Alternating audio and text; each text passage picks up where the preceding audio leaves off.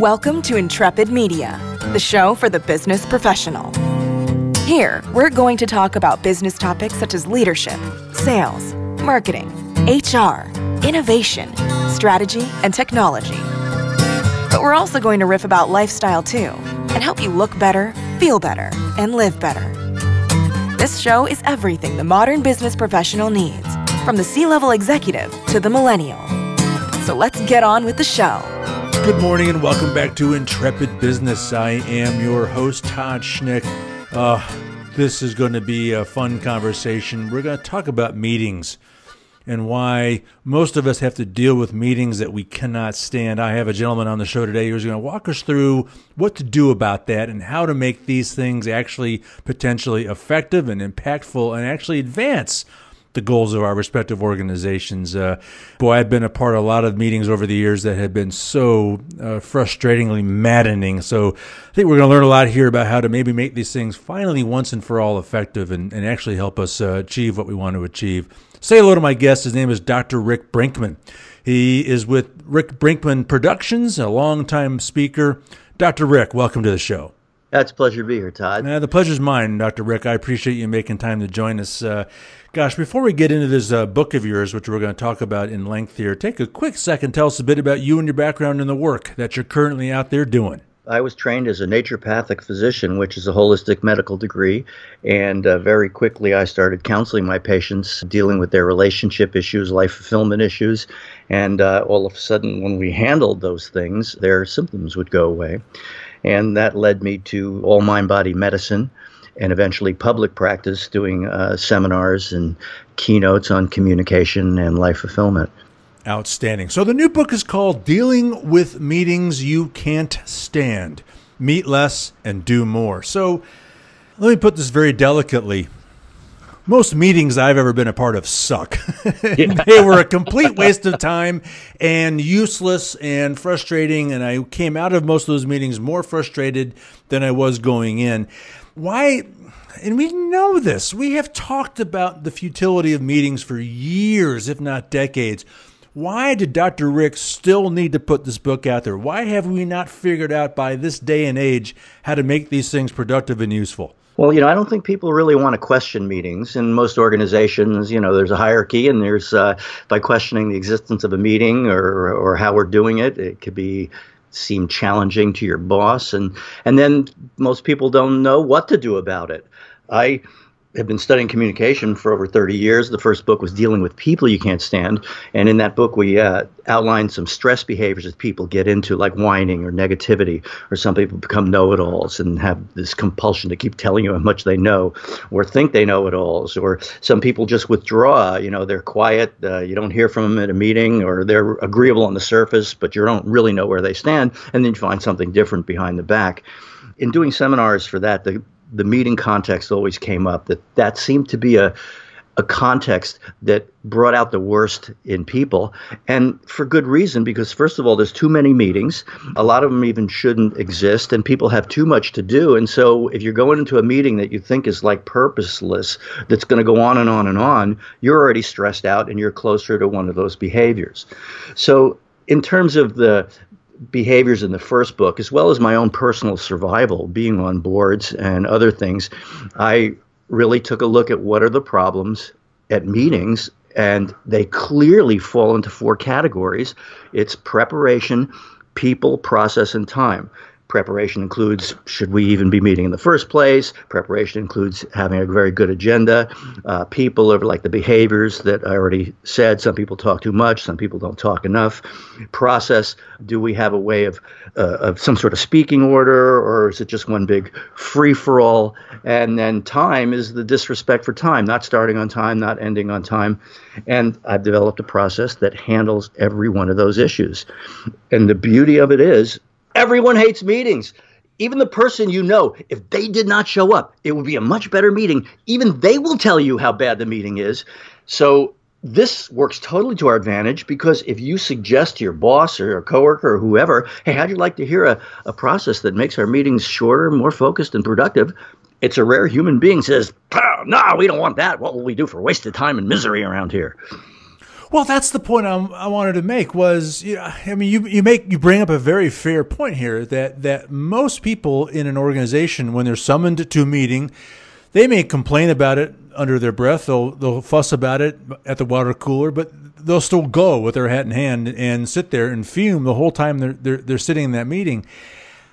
Yeah, but yet the people who call those meetings are also at one point in their careers were the ones that were fussing about having to go to meetings. How, how do we break this cycle? I mean, why does it keep happening? Everyone who's ever led a meeting or called one at one point in their career complained about them. Why does it keep going?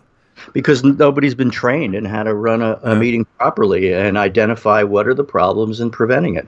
Like first of all, I think it's very useful to think of a meeting like a, a like an airplane flight. You have a bunch of people who are trapped in a closed space together for a certain amount of time. It could feel uncomfortable. It seems like a waste of time. At the same time, it may the, the flight could start late or arrive late, and you're going to miss your connections on contentious issues. People bring too much baggage, and you know, you wouldn't think of going on a flight without a pre-flight checklist to make sure we have everything in place, and then we're going to have to have a flight plan, which is the equivalent of the agenda. So, staying in that preparation phase for a moment, the first thing that has to happen is we have to question the meeting's existence. If you're just disseminating information in meetings, that's a big mistake. Cambridge Psychological Society found that the average person, 24 hours after a business meeting, only remembers 9% of what happened. Mm and of the 9% they remember, half of it is inaccurate in some way. So the first thing we have to do is question its existence, and then we have to kind of count the cost. You know, there's the cost of people in the room. I remember when I was in the UK, some people told me that when you came into a conference room, you keyed in a code in a computer, and the computer knew what you were getting paid per minute. And when the meeting started, a taxi meter appeared on the screen and the meter was running and that helped people be a little more aware of time. But even more than money it's it's all the things we're not doing when we're in a meeting. So that all has to be weighed ahead of time and then if the meeting is valid we need to create a good agenda. There's always got to be a flight plan. Uh, yogi berra said if you don't know where you're going you end up someplace else. And there's two parts to every agenda item that really should be there that I've never seen unless I'm running the meeting. And that is, you know, aside for the, here's the item's name, here's who's responsible, here's the time frame, here's what we're going to do, discuss, question, answer. It's purpose. Two sentences or less. Why are we focusing on this? Why are we taking our valuable time and not doing 10 million other things? That's the first thing. And then the second thing is focus. What do you need from me? So, you know, for example, let's say purpose is we're going to be um, rearranging the office and we want to find the way to do it with the least impact on your workflow. Oh, okay, that's important. What do you want from me? Focus. Take a look at your workflow. We want you to come to this meeting uh, knowing what your intense times are and if there is a possible better time or day when we can move your office. Oh, so now I'm oriented. And as soon as we do that, we're going to create more focus at the meeting and we're going to be less likely to go down uh, stupid, irrelevant tangents.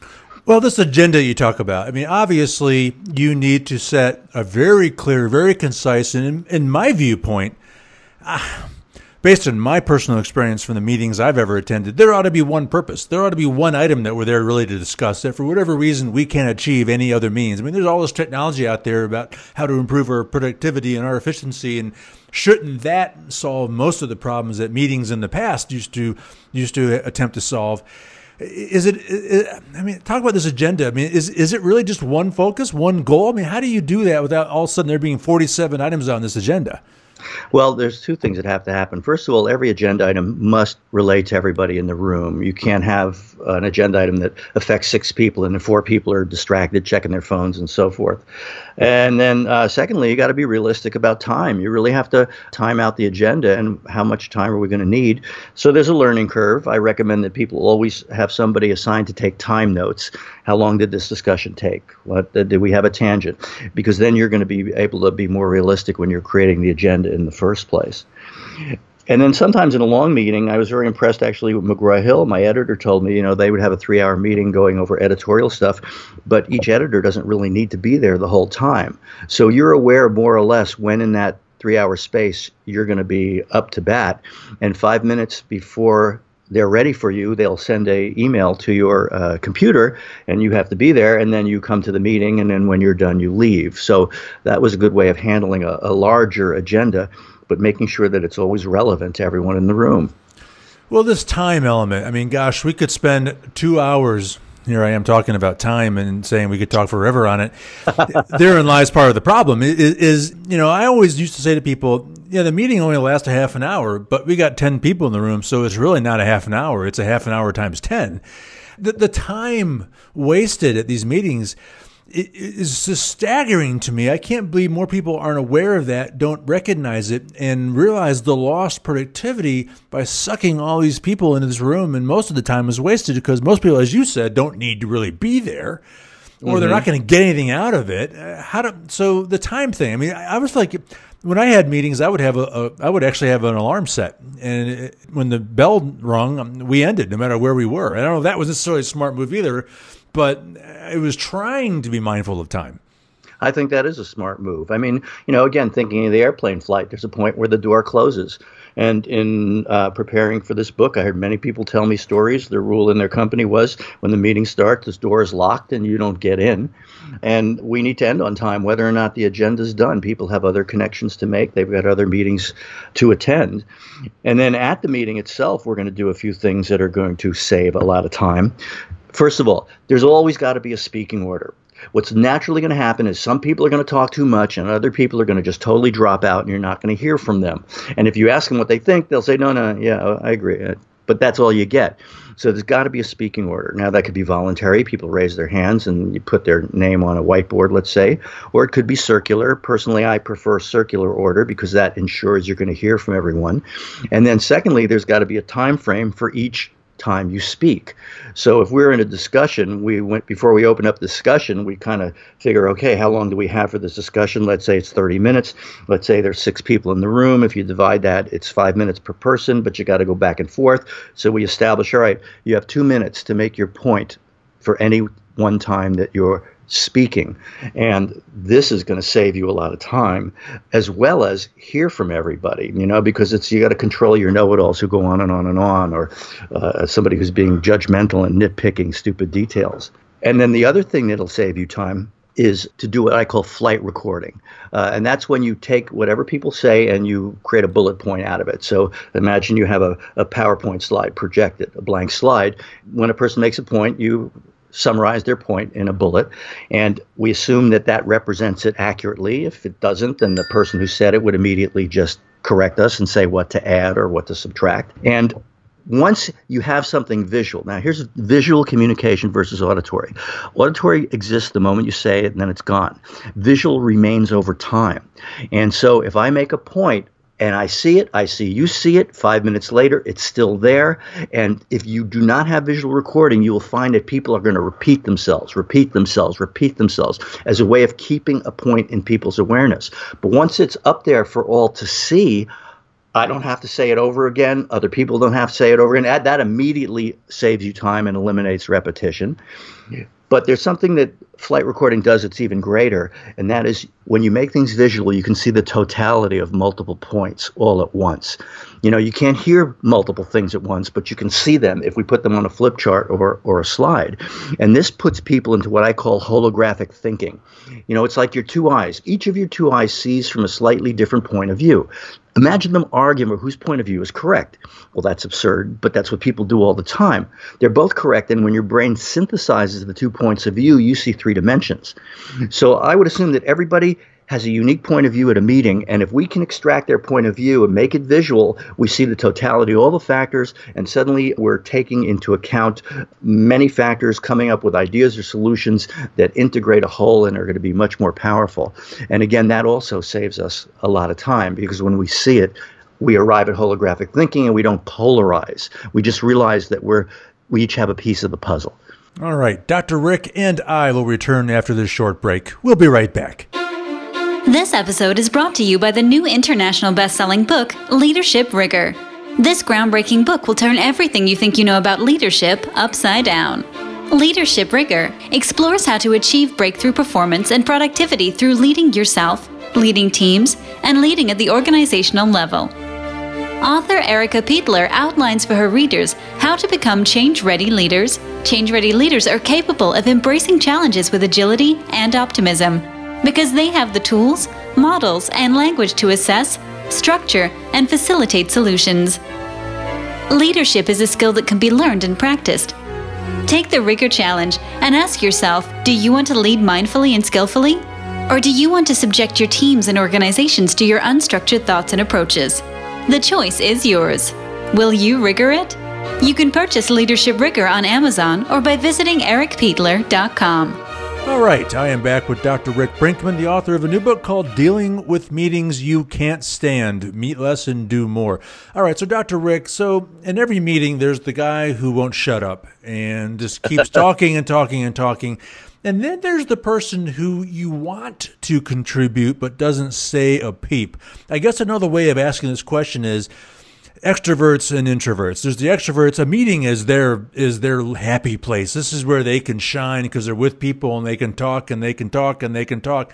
And for an introvert like me, this is the ninth circle of hell. Meeting is the worst place. I mean, I I just I want to die when I'm in a meeting. Uh, so so how do you deal with those that are talking too much, and how do you deal with those who are not contributing, even though they have an important contribution to make? All right. Well, that's called air traffic control. Okay. We air traffic control has two parts. One, we need everybody to focus on the same thing at the same time in the same way. So I would suggest, let's say we're in a face-to-face meeting. So we have a whiteboard there. We put a topic box on it, and whatever subject is on the floor goes in the in the topic box. Let's say it's the the move of the office, and then whatever process we're using goes in the process box. You know, process could be brainstorming, or look at the cons of an idea, or the pros of an idea, or or we could be in a discussion mode. But we need everybody to be focused on the same topic in the same way. That's that's part of focus at a meeting, and that also integrates with what's on the agenda, purpose and focus. What do you want from me? Then the second part of air traffic control is that speaking order. Uh, we got to give people clearance to speak. Everybody doesn't just get to speak because they want to. Uh, I again believe in a circular order. It's much more efficient. Uh, you, the only time you can't do that is if you have really a lot of people in the room. Then you have to kind of go voluntary. But uh, you just go around the room, and everybody's got a, a time frame and two minutes to speak. And when you have that focal point of attention, this is what we're talking about you have the limited time frame, all of a sudden uh, the meeting's not going to go off course. The know-it-all is not going to take you down tangents because if they do, eh, I'm sorry, we're off our topic. And the person who would do that is called the pilot. The pilot is uh, we have three roles at the meeting. We've got pilot, we've got air traffic control, and we've got flight recorder. They are all participants at the meeting, but they also have a procedural responsibility.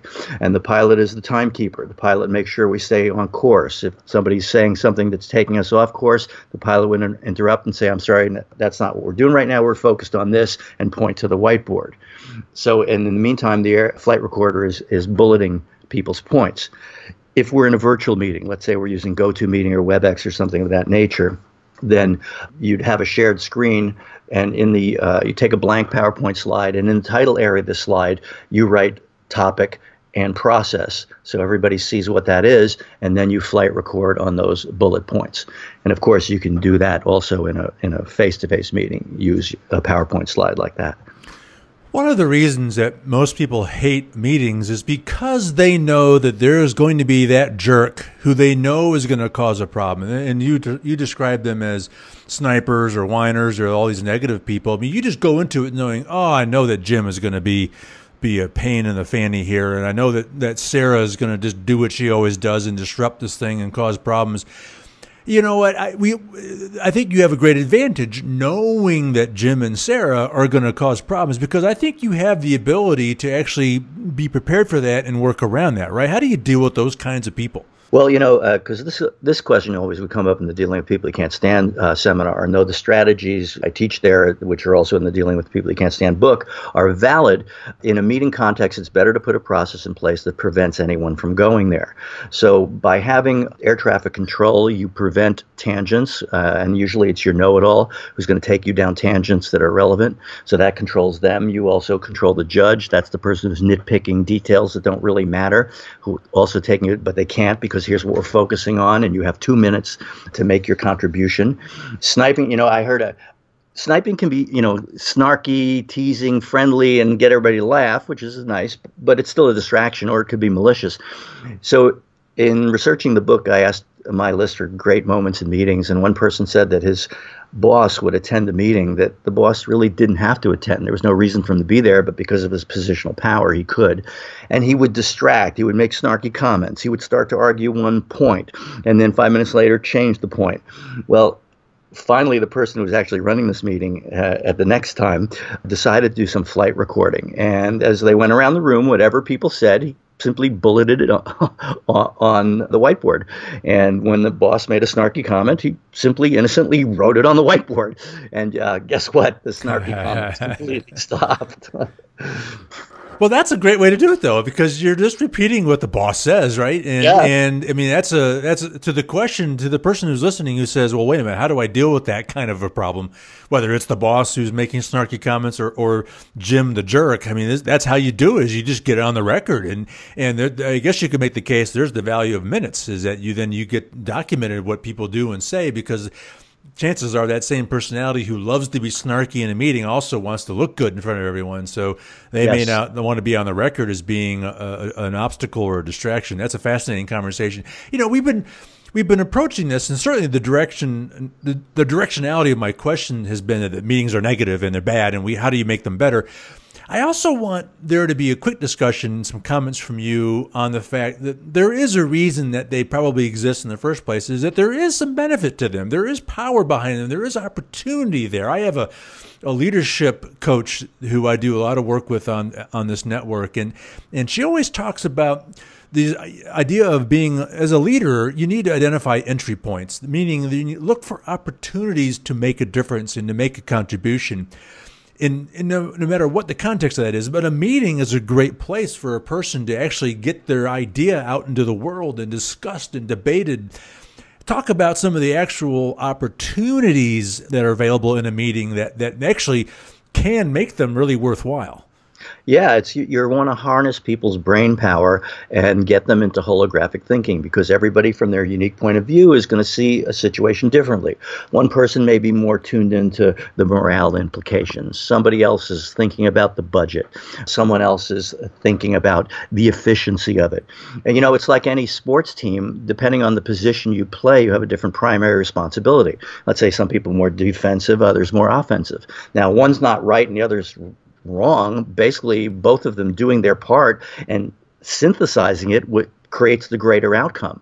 And so that's what we need to do at a meeting is we need to harness people's unique points of view and give them a way to contribute it. So you know, because here's the thing: we talked about a lot of the assertive people, know-it-alls, judges, etc., snipers. But the yes, maybe, and nothing people who don't tell you anything, it's important to get their contribution. So, first of all, if we are we have a speaking order that's circular, we're going to hear from them. But secondly, see that they come from a place of wanting to get along. They don't want to oppose anybody. You know, if you don't have something nice to say, don't say it at all. So they wouldn't want to bring up a consideration with an idea.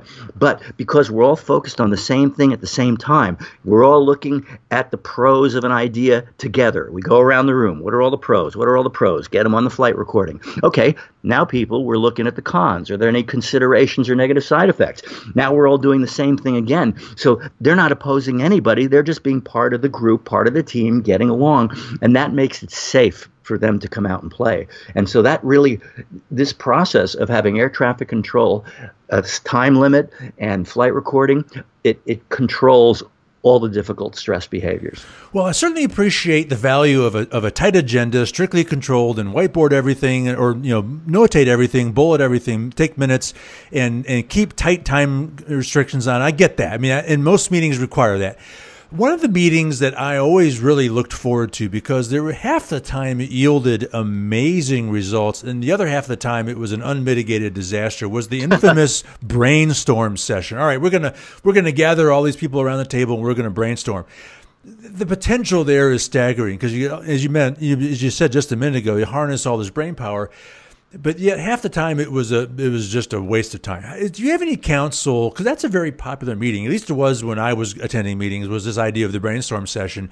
That can be a disaster, but it, it, could also be an amazing opportunity to identify new ideas and unleash some creativity and foster innovation. Any counsel you can share on how to make a brainstorm meeting very effective? Yeah, well, when you do brainstorm, you're coming up with ideas without qualification. But of course, what has to follow a brainstorm is we take each idea and we uh, subject it to what are the pros of this idea, what do we like about it, and we all do that as a group. And then what are the cons of this idea, what side effects or things that we need to take care of.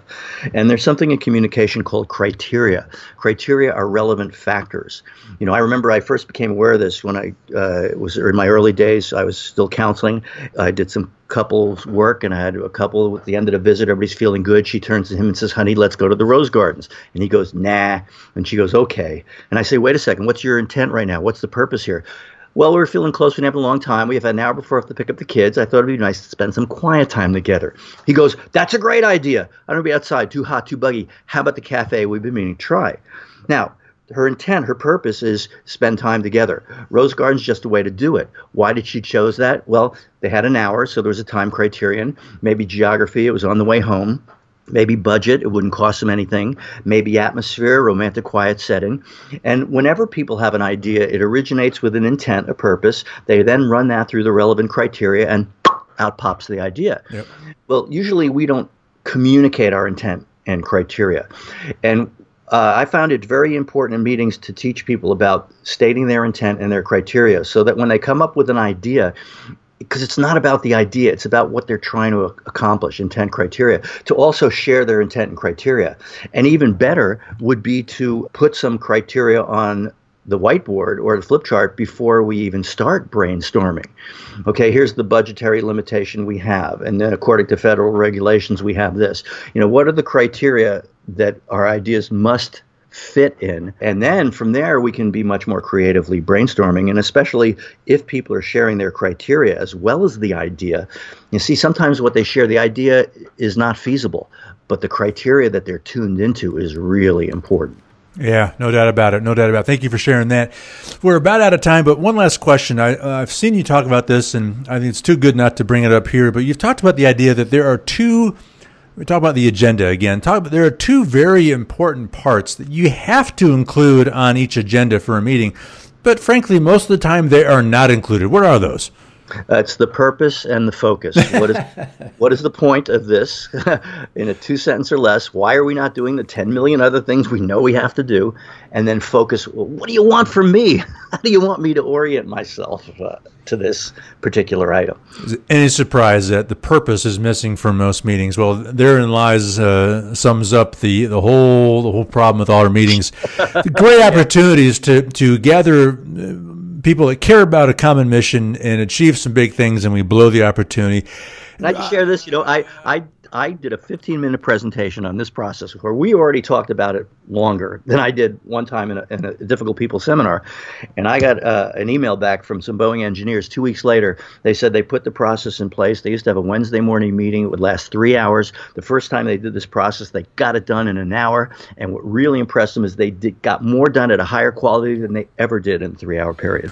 Well, you know, shame on me for not talking about the, you know, a key line in the book title is, is, you know, meet less and do more. I mean, that's the whole point of all of this is that you can make these things simpler, less yep. time consuming, and still achieve far more than you do currently. And, and you know, and the point you just made about this, you know, we used to meet every Wednesday for three hours. Well, you don't necessarily always need to do that. Right. You know, you mean you know these meetings can you know I've I've read a million books from people who were successful leaders who they had the morning meeting no matter what whether it was even necessary or not but they had by God the meeting because that's what yeah. we do here. And I you know I can appreciate that discipline. But there's a way to to to either make those things very tight and very efficient, or there's a way to sit there and say, look, you know, there's more important work that needs to be done here, and, and we don't need to do it every day or three hours every Wednesday or what have you. So fascinating stuff. Well, Dr. Rick, we could talk for hours on this. We, I think we probably shouldn't, just to prove our point that you don't right. need to waste time with these kinds of things. But uh, I do appreciate you making time to join us today, and, and grateful for that. Uh, before I let you go, uh, should anyone want to connect with you and, and ask you any questions, how do they find you? And most importantly, where do they get their hands on a copy of Dealing with Meetings You Can't Stand? Well, finding me, I'd say uh, dealingwithmeetings.com, and, and there they can even download a, a, agenda template in Word format as well as other resources. So that's dealingwithmeetings.com. And then as far as the book, I mean, Amazon, it's on Audible, it's Kindle, it's iBooks, it's released on all formats, whether you're a listener, an electronic reader, or a physical book reader it's there for you. All right. Dr. Rick Brinkman, the author of a new book, Dealing with Meetings You Can't Stand, Meet Less and Do More. Dr. Rick, a real pleasure to have you. Thanks again for stopping by. Thanks, Todd. All right, all the time we have for today. Again, on behalf of my guest, Dr. Rick Brinkman, I am Todd Schnick. We'll see you soon on Intrepid Business. Thank you for listening to Intrepid Media. We appreciate your attention. To receive everything we do, simply go to intrepidmailinglist.com. That's intrepidmailinglist.com and sign up. You can also find us at intrepid.media and on iTunes. And to support the important work we do on your behalf, a rating and review on iTunes will help spread our work far and wide. Again, we certainly appreciate your support now get out there, be intrepid, and we'll see you next time.